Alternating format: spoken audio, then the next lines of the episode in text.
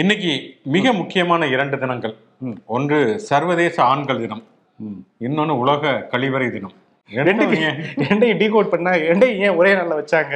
இது குறியீடா சொல்ல விரும்புறாங்க அதான் இந்த தினத்தை ஒரு ஒருத்தர் கண்டுபிடிச்சிருப்பாரு அந்த தினத்தை ஒருத்தர் கண்டுபிடிச்சிருப்பாரு போல இருக்கு. ஆனா ரெண்டு எங்கேயோ ஒரு பக்கம் வந்து இதா இருக்கு மிங்கில் ஆயிருக்கு. அதனாலதான் வடிவேல் ஒரு படத்துல அப்படி கைலியை பிடிச்சிட்டு ஆமா, ஆமா. அந்த படத்தை வந்து ஷேர் பண்ணி வச்சிருந்தாங்க ஒரே படத்துல ரெண்டு வார்த்தையும் சொல்லி. பாருங்க எப்படி? ரெண்டுமே வந்து முக்கியம் தான் ரெண்டு இல்லைன்னு வச்சுக்கோங்களேன் பொழப்பு நாறிடும். யாருக்கோ ஒரு மெசேஜ் சொல்லிக்கலாம். அதனால வந்து ஆனா என்னன்னா வந்து கிட்டத்தட்ட எல்லா தினமுமே ஆண்கள் தினமாக தான் இருக்குது. பெண்களுக்கான தினம் அப்படிங்கிறது வேற ஆண்கள் தினம் அப்படிங்கிறது வேற. ஆனா டெய்லி ஏதாவது ஒரு தினம் இருந்துகிட்டு தான் இருக்குது இல்லையா? இது நோ சேவ் நவம்பர் அது இது. இதுல நோ சேவ் நவம்பர் தான் இல்லையா? அந்த அந்த அந்த மாதம். அதெல்லாம் சேவ். பண்ணாம இருக்கீங்களா? ஓகே சரி சரி. நமக்கெல்லாம் நோ சேவிங். அதனால வந்து சேவிங் தான் இல்ல. ஷேவிங்காவது பண்ணிடலாமே அப்படின்னு நினைக்கிறீங்க. இதுக்கு மேல போனா ரொம்ப மொக்கையாயிரும் வந்து. கேமராமேன் அதனால வந்து, மொக்கை தினம் அப்படிங்கிற மாதிரி மாறிவிடும் அப்படிங்கறதுனால. நேரடியாக ஷோக்குள்ளேயே போய் போயிடுவோம். இது இது சொல்றதை சொல்லட்டும் ஷோ ஒளிப்பதிவாளர் படத்துவாச்சரன் நான் சிவகுமார். நான் உங்கள் நண்பன் சரண்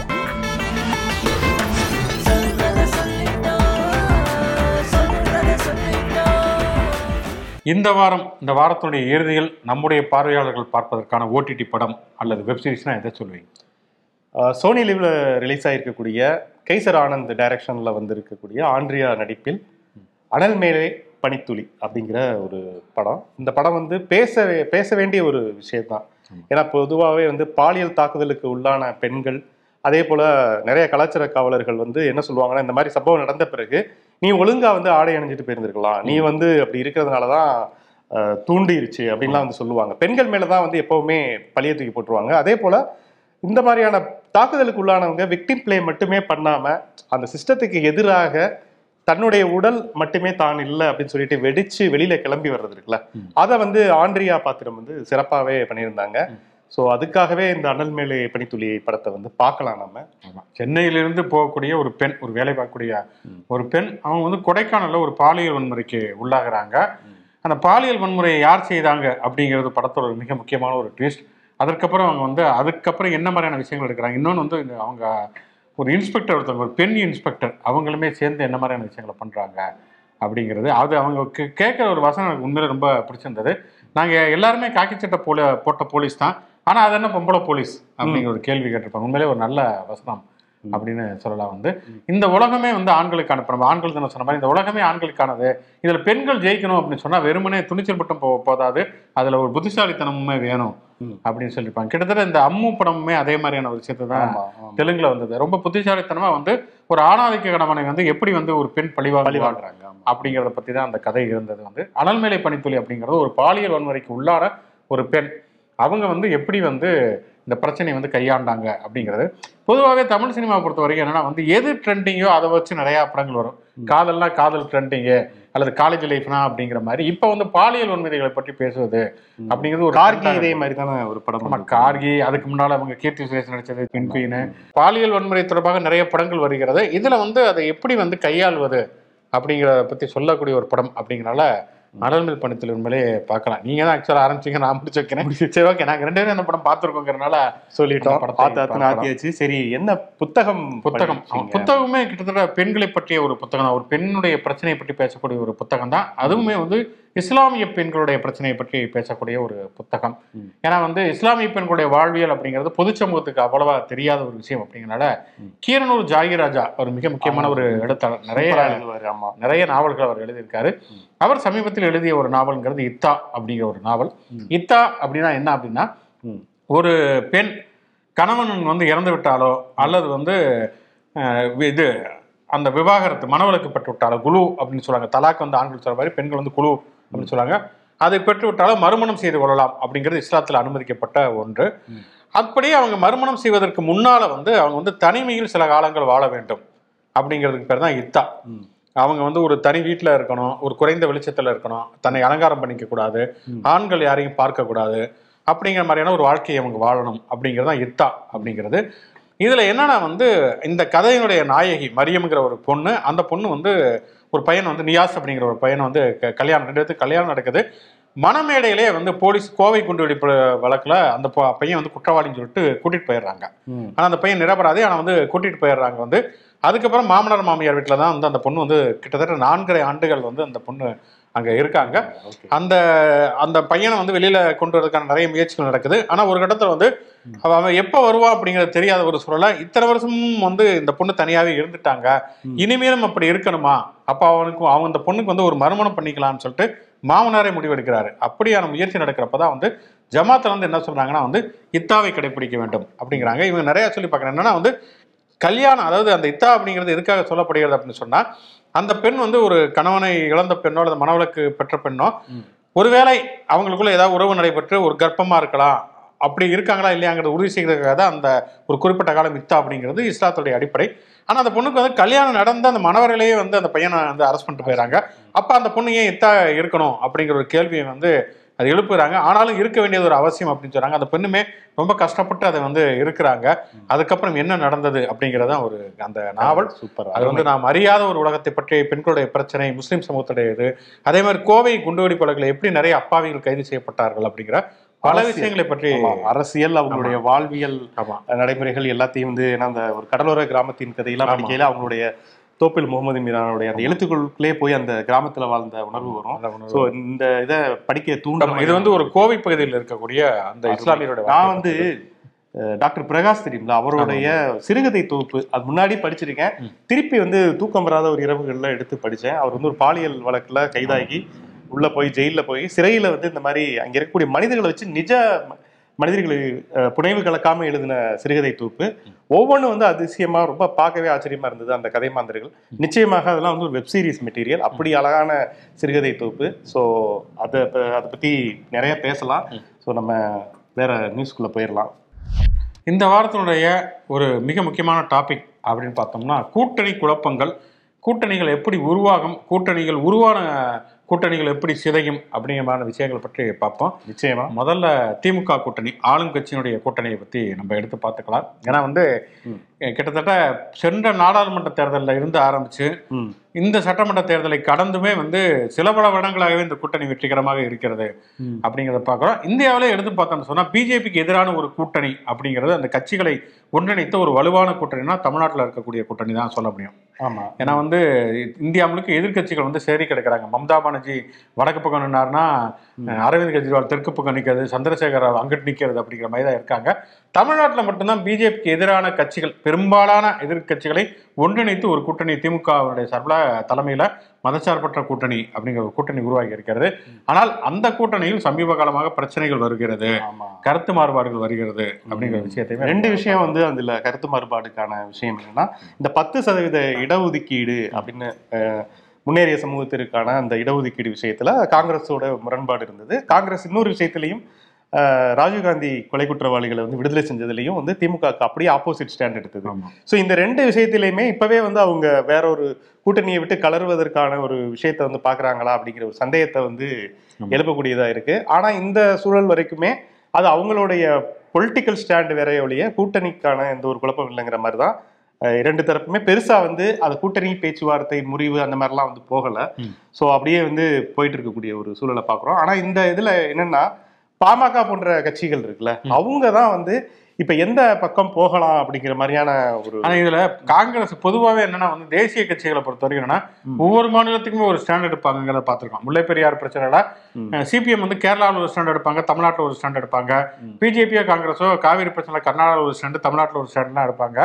பத்து சதவீத இடஒதுக்கீட்டுல பாண்டிச்சேரியிலேயே காங்கிரஸ் வேற ஒரு ஸ்டாண்ட் எடுத்திருக்கு. ஆமா. அந்த பத்து சதவீத இடஒதுக்கீடை எதிர்த்து பெரிய போராட்டம் அதெல்லாம் நடத்துறாங்க. அதுல திமுக இவங்களோட சேர்ந்து இந்திய கம்யூனிஸ்ட் கட்சி விடுதலை சிறுத்தைகளோட சேர்ந்து காங்கிரஸ் கட்சியும் போராடுது. அது நம்மளால புரிஞ்சுக்கவே முடியல. ஆனா அவங்க வந்து கொள்கை அடிப்படையில் அந்த பத்து சதவீத இடஒதுக்கீடு அப்படிங்கிறத ஏத்துக்கிறவங்க. ம். முத முதல்ல அவங்க தான் கொண்டு வந்தாங்க. தொண்ணூத்தி ஒண்ணுல இவர் நரசிம்மராவ் பீரியட்ல மன்மோகன் சிங் காலகட்டத்தில் அந்த கமிஷன் அமைக்கப்பட்டது.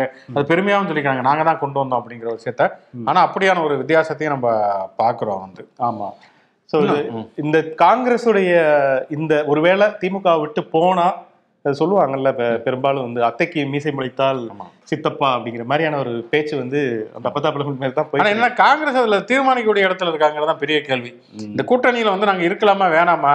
நாங்க வெளியில போயிட்டு தைரியமா எங்களால நிக்க முடியும் அப்படிங்கிற மாதிரியான ஒரு உறுதி காங்கிரஸ் கட்சிக்கு இருக்கான்னு தெரியல. ஏன்னா அவங்களுக்கு வந்து வடக்குல மிகப்பெரிய ஒரு சரிவு. இங்கேயாவது ஓரளவாவது திமுகவோட இணைந்திருந்தா நாடாளுமன்ற தேர்தல் ரெண்டாயிரத்தி இருபத்தி நாலுல ஒரு கணிசமான சீட்டாவது கொடுப்பாங்க. கம்மியோ அதிகமோ. ஆனா வந்து என்னன்னா நாடாளுமன்றத்துல நம்மளுடைய பலத்தை நிரூபிக்கிறதுக்கு கூட்டணி கட்சி சார்பாக நம்மளும் ஒரு கணிசமான சீட்டை வாங்கிட்டு போகலாம் அப்படிங்கிறதுனால திருடனுக்கு தேல் கூட்டின மொமெண்ட்ல தான் காங்கிரஸை பொறுத்த வரைக்குமே இருக்கு. வடக்குல வரக்கூடிய தேர்தல் ரிசல்ட் எல்லாம் பார்த்தோம்னா ரொம்ப பின்னடைவு தான் காங்கிரஸை பொறுத்த வரைக்கும். காங்கிரஸ்ங்கிறது ஒண்ணு இருக்கா? அப்படிங்கிறதே வந்து தெரிகிற அளவுக்கு பின்னாடி அதாவது என்னன்னா வந்து இப்ப வந்து ஒரு ஒரு நடிகர் ரொம்ப காலம் நடிச்சுட்டு இருப்பாரு. ஆனா திடீர்னு பார்த்தா சிவகார்த்திகேயன் விஜய் சேதுபதியும் வந்து ஒரு முன்னணி நடிகரா இருப்பாங்க அப்படிங்கிற மாதிரி காங்கிரஸுக்கு பின்னால திரிணாமுல் காங்கிரஸ் ஆம் ஆத்மியோட அரவிந்த் கெஜ்ரிவாலோட இவர் ஆம் ஆத்மி இங்கிட்டு பார்த்தா டிஆர்எஸ் அவங்க எல்லாம் வளர்ந்துகிட்டு இருக்காங்க. பாரம்பரியமிக்க கட்சி வந்து வர வர மாமியா கழுத போல ஆனாலாம்ங்கிற மாதிரி அது வந்து ஒரு பக்கம் தேஞ்சுக்கிட்டு இருக்குங்கிறப்ப கூட்டணியை வந்து முடிவு செய்யக்கூடிய அதிகாரம் வந்து காங்கிரஸ் கட்சிக்கு இருக்குதா? ஏன்னா ஒரு காலத்துல அந்த காமராஜர் ஆட்சி எல்லாம் பேசுவாங்க. இப்பெல்லாம் அவங்க அதை பத்தி அவங்களே பேசுறது கிடையாது வந்து. இப்பதான் ரொம்ப நாள் கழிச்சு கோஷி சண்டையே போட்டிருக்காங்க தங்களை வந்து நாங்க இவங்க தான் நாங்க களத்துல இருக்கோம். அதாவது திமுகவுக்கு நினைவுபடுத்தி இருக்காங்க ஆமா. கூட்டணியில நாங்களும் இருக்கோம். கவனிச்சுக்குங்க பாருங்க எங்க பவரை காமிச்சிருக்கோம் இன்னொரு அது ஒரு ராஜதந்திரமா எடுத்துக்கலாம். அதனால வந்து இந்த பத்து செய்தி இடஒதுக்கீடு இந்த இதுல எல்லாம் உங்களோட நிலைப்பாடு நாங்க கூட்டணியில பிரச்சனை வராதான்னு யாரும் கேட்டக்கூடாது இப்ப பிரச்சனை என்னன்னா வந்து கட்சிக்குள்ள என்ன பிரச்சனைன்னு கேட்க ஆரம்பிப்பாங்க? அப்படிங்கிறதா கூட அது இருக்கலாம் வந்து. அது எல்லாமே ஒரு கேம்ங்கிறீங்க. ரூபி மனோகரன் மூலமா அப்படியெல்லாம். பண்ணிருக்க மாட்டாங்க அவ்வளவு புத்திசாலித்தனம் அந்த காங்கிரஸ்காரங்களுக்கு இருக்கு. இருந்தா நம்ம நம்புறோம் பட் வந்து அவங்கவங்க எடுக்கிற முடிவு நமக்கு சாதகமா தானே இருக்குது அப்படிங்கிற மாதிரியானதாக இருக்கலாம். இன்னொரு பக்கம் பார்த்தோம்னா அதிமுக கூட்டணி. அதிமுக கூட்டணிங்கிறத தாண்டி அதிமுகங்கிற கட்சியில இப்ப யார் இருக்கா? அது யாரோட தலைமையில யார் அந்த கூட்டணியை வந்து தீர்மானிப்பா ஆளுக்கு ஒரு கட்சி ஆளுக்கு ஒரு நாட்டாமை அப்படிங்கிற மாதிரி மெகா கூட்டணிங்கிற ஒரு வார்த்தையை வந்து சொல்ல போக எடப்பாடி சொல்ல போக உடனே வந்து இதை எப்படி அவங்க சொல்லலாம்? அது நாங்கள்ல சொல்லணும் அப்படின்னு சொல்லிட்டு பாஜகல ஒரு பொறுமல் வந்து கேட்க ஆரம்பிச்சிருக்கு. கருநாகராஜன் மாதிரியான ஆட்கள்லாம் வந்து சொல்றாங்க இல்ல நாங்க வந்து ஒருவேளை அதிமுக எங்களை விட்டு போனா கூட எங்களுக்கு பிரச்சனையே இல்லை. நாங்க எங்களுக்கான இதை வந்து எங்களுடைய தலைவர் சொல்லியிருக்காரு. அண்ணாமலை முப்பத்தொன்பது தொகுதிகளையும் நாங்க வந்து வெற்றி வெற்றி கணி பறிப்போம் இருபத்தாறு சீட்ல வருது சொன்னா அப்படி. கூட்டிட்டாரு. தனித்து கணக்கான அது- வந்து ஏன் ஏன் இப்படிலாம் சொல்றேன்னு கூப்பிட்டு கூட பரேடு விட்டுருப்பாருன்னு நினைக்கிறேன் அவரு. ஏன்னா இந்த நிமிடம் வரைக்கும் அதிமுக விட்டு பிரிவதற்கான ஒரு சூழல் வந்து பாஜகவுக்கு இல்ல. கூட்டணியை பொறுத்த வரைக்கும் தமிழ்நாட்டை பொறுத்த வரைக்கும். ஆனா என்னன்னா எந்த அதிமுக அதிமுகங்களுடைய முகம் யாரு அப்படிங்கிறதுல தான் வந்து மத்தியில இருக்கக்கூடிய பாஜகவுக்கும் சரி இங்க இருக்கவங்களுக்கும் பெரிய முரண்பாடு.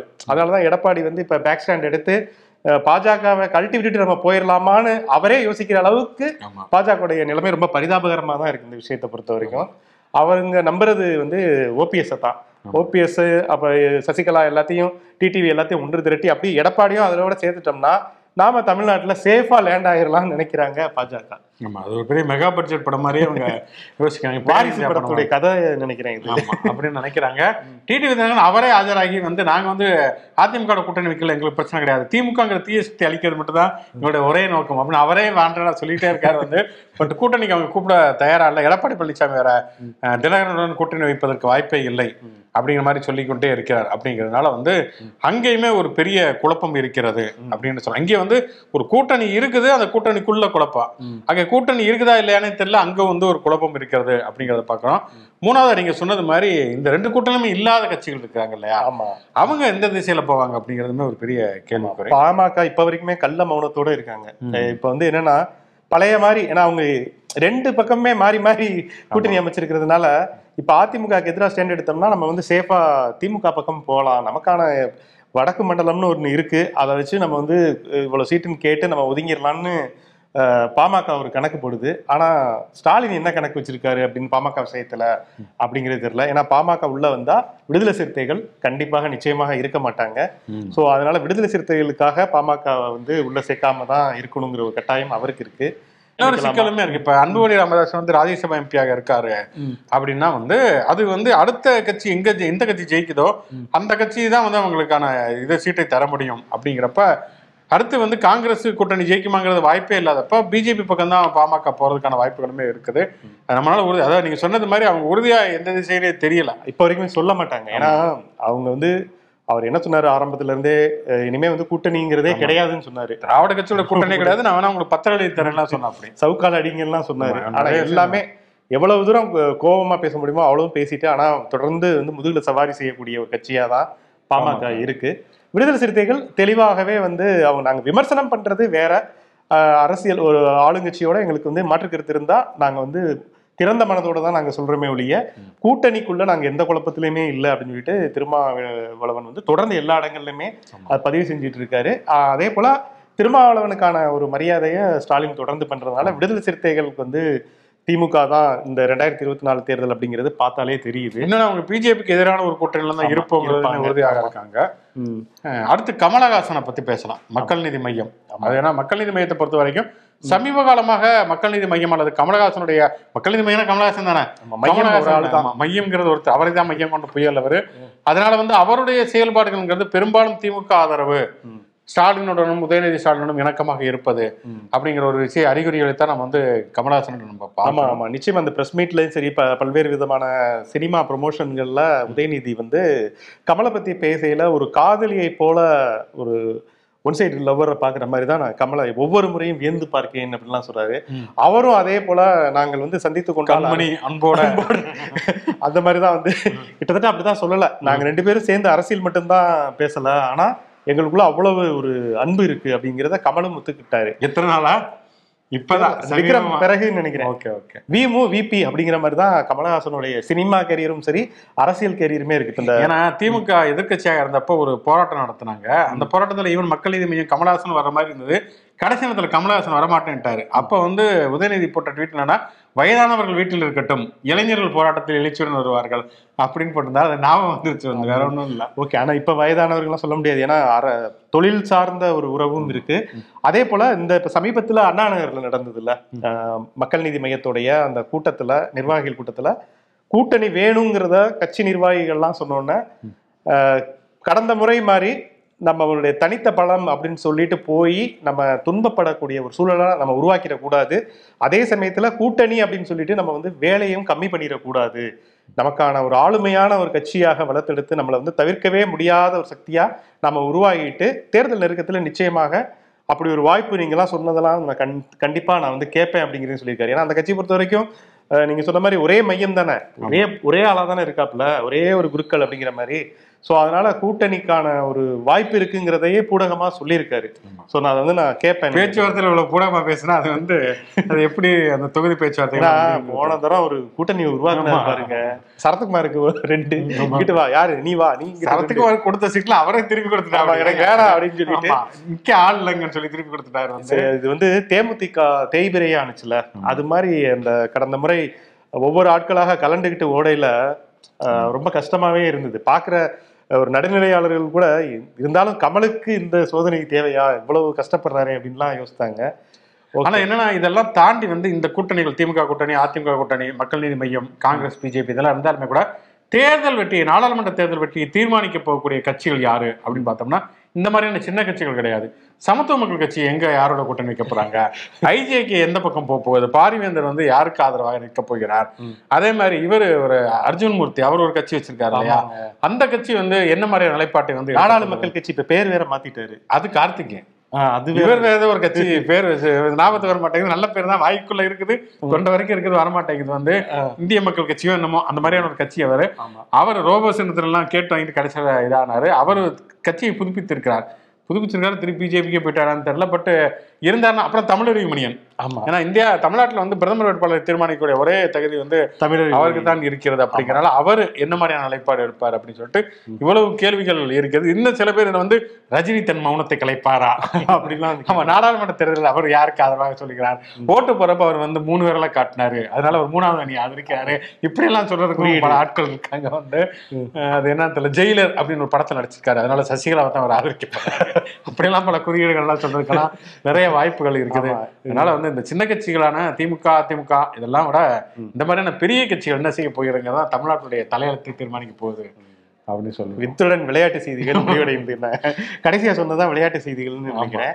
ஆஹ் தெரில ஆனா கூட்டணி இப்போதைக்குன்னு பார்த்தோம்னா வெவ்வேறு டைரக்ஷனை நோக்கி காய் நகர்த்தப்பட்ட மாதிரி தெரியுது. ஆனா அது வந்து கடைசி கிட்டத்தட்ட ஒன்றரை வருஷம் இருக்குங்கனால எல்லாமே கடைசி நேர மாறுதலுக்கு உட்பட்டவை தான் யாரு. இங்க வேணாலும் போவாங்க அப்படிங்கிற மாதிரி தான் இதுல தேமுதிகன்னு ஒரு கட்சி இருக்குது. அந்த டயத்துல ஆறு பேருக்கு ஃபோன் பண்ணி இது பேசுவாங்க வந்து. ஆமா இருக்கின்ற தான். அப்படின்ட்டு வடிவேல் சொல்லுவாங்க. திமுக வந்து கூட்டணி பேசிட்டு இருக்கப்ப ஒரு நிமிஷம் ஹோல்ட்ல இருங்க அப்படின்னு போட்டு அதிமுக பாத்தீங்களா அவங்க வந்து எங்களுக்கு இத்தனை இத்தனை கோடி. இத்தனை தொகுதி தரேன் இருக்காங்க. நீங்க எவ்வளவு தர்றீங்க அப்படின்னு சொல்லிட்டு டீல் பேசுறதா வந்து ஏய் படிக்கிற. அப்படின்னு சொல்லிட்டு அந்த அம்மா அவங்க டீல் பேசுறதுலே வந்து கொஞ்சம் கொஞ்சமா அந்த கட்சி இதாயிடுச்சு. டிடிவி அந்த புஷ்கரணின்னு ஒரு விழா ஒண்ணு தாமிரபரணி ஆத்துல முங்குனாரு. அது வரைக்கும் பார்த்தோம்னா அவர் பேச்சை கேட்டுட்டு இருந்தாங்க. அந்த ஆத்துல முங்குனாரு எந்திரிச்சோடனே கட்சியும் சேர்ந்து கரைஞ்சு தான் எந்திரிச்சாரு டிடிவி இப்ப பாத்தீங்கன்னா அவர் அதிமுக அது வந்து நாங்கெல்லாம் எல்லாரும் ஒரு நாள் ஒரு வீட்டு பிள்ளைகள் ஒரு தாய் பிள்ளைகள் அப்படின்னு வந்து பேசிட்டு இருக்காரு. அது போக நம்ம விஜயபிரபாகரன் அன்னியின் செல்வன். அவர் வேற இருக்காரு. பொன்னியின் செல்வன் மாதிரி அன்னியின் அன்னியின் செல்வன்? அவர் வேற இருக்காரு. அவரெல்லாம் கூட தீர்மானிக்கக்கூடிய சக்தி. வெயிட் பண்ணி பார்ப்போம் என்ன நடக்கிறதுன்னு.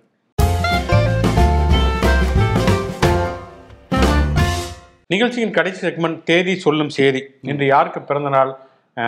நினைவு நாள் சுவாரஸ்யமான சம்பவம் பார்க்கறதுக்கு முன்னாடி இரண்டு பார்வையாளர்களுடைய கமெண்ட் ஆமா அஹ் ஒருத்தவங்க வந்து சர்மிளா அப்படிங்கிற நம்முடைய சகோதரி அவங்க வந்து என்ன கேட்டிருக்காங்கன்னா என்னுடைய கணவர் கீர்த்திவாசன் அவங்களுக்கு வந்து கீர்த்திவாசன் கிருஷ்ணமூர்த்தி அவருக்கு வந்து பிறந்த நாளா என்று ஸோ கண்டிப்பாக அவங்க வந்து ஷோவை ரெகுலராக பார்ப்போம் அப்படின்னு சொல்லி வாழ்த்துக்கள் வேற சொல்லியிருந்தாங்க. ஸோ நாங்கள் உங்களுக்கு ரொம்ப கடமைப்பட்டிருக்கோம். இந்த மாதிரி தொடர்ந்து பாருங்க.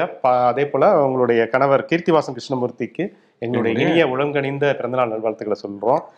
அப்புறம் நம்ம ரெண்டு பேத்துக்கும் சேர்த்து வணக்கம் சொல்லக்கூடிய முகமது ஹாரிஸ். முகமது ஹாரிஸ். அதாவது தமிம் அன்சாரி அவருடைய மகன். முகமது முகமது ஹாரிஸ். அவருக்கு இன்றைக்கு பதினெட்டாவது பிறந்த நாளா ஸோ முகமது ஹாரிஸ்க்கு எங்களுடைய இனிய பிறந்தநாள் நல்வாழ்த்துக்கள். ஸ்வீட் எயிட்டீன் ஆமா செம. அவருக்கு நம்முடைய வாழ்த்துக்களை சொல்லிக்கலாம். செலிபிரிட்டிகள் அப்படின்னு பார்த்தோம்னா இன்றைக்கு சனிக்கிழமை பிறந்த நாள் கொண்டாடக்கூடிய செலிபிரிட்டி அப்படின்னு பார்த்தோம்னா இந்திரா காந்தி. ஆமா. இந்தியாவுடைய இரும்பு பெண்மணி. அவங்க ஆட்சியில் நல்ல விஷயங்கள் நடந்திருக்கிறது. எமர்ஜென்சி மாதிரியான எமர்ஜென்சிங்கிற ஒரு விஷயம். விமர்சனத்துக்குரிய விஷயங்களுமே நிறைய நடந்திருக்கிறது. ஆனாலுமே வந்து ஒரு பெண்ணால் நாட்டை ஆள முடியும். அப்படிங்கிறது உறுதியாக நின்று முதல் இரும்பு பெண்மணி அப்படின்னு சொல்லலாம் அவங்க ஆமா, முதல் அங்கிருந்து ஆரம்பிச்சது அந்த பயணம். இந்திரா காந்தி. ஓகே. ஆமா. அவங்களுக்கு அவங்களுடைய பிறந்த நாள் இந்த மாதிரி நடிகர் விவேக் இறந்து விட்டார். சமீபத்தில் தான் இறந்தார். அவருக்குமே பிறந்த நாள் பிறந்த நாள் அவர் வந்து கலாம் கண்ட கனவான அந்த மரங்களை நடுற விஷயத்துல ரொம்ப தீவிரமா இயங்கிட்டு இருந்தாரு. ஸோ அவருடைய இழப்பு அஹ், தமிழ் சினிமாவுக்கு ஒரு மிகப்பெரிய இழப்பு மட்டும் இல்லாம இயற்கைக்கும் இயற்கை ஆர்வலர்களுக்குமே ஒரு பெரிய எனக்கு வந்து அவர் படத்துல வந்து எனக்கு ஆக்சுவலா உத்தமபுத்திரன் படம் ரொம்ப பிடிக்கும். நான் எத்தனை தடவை உத்தமபுத்திரன் பார்த்தாலுமே வந்து ஏன்னா அது வந்து வேற ஒரு பாணியில அவர் நடிச்சிருப்பார். வழக்கமான ஒரு விவேக் பாணி இல்லாம வேற ஒரு பாணியில அவர் நடிச்சிருப்பார். பயங்கரமா இருக்கும்.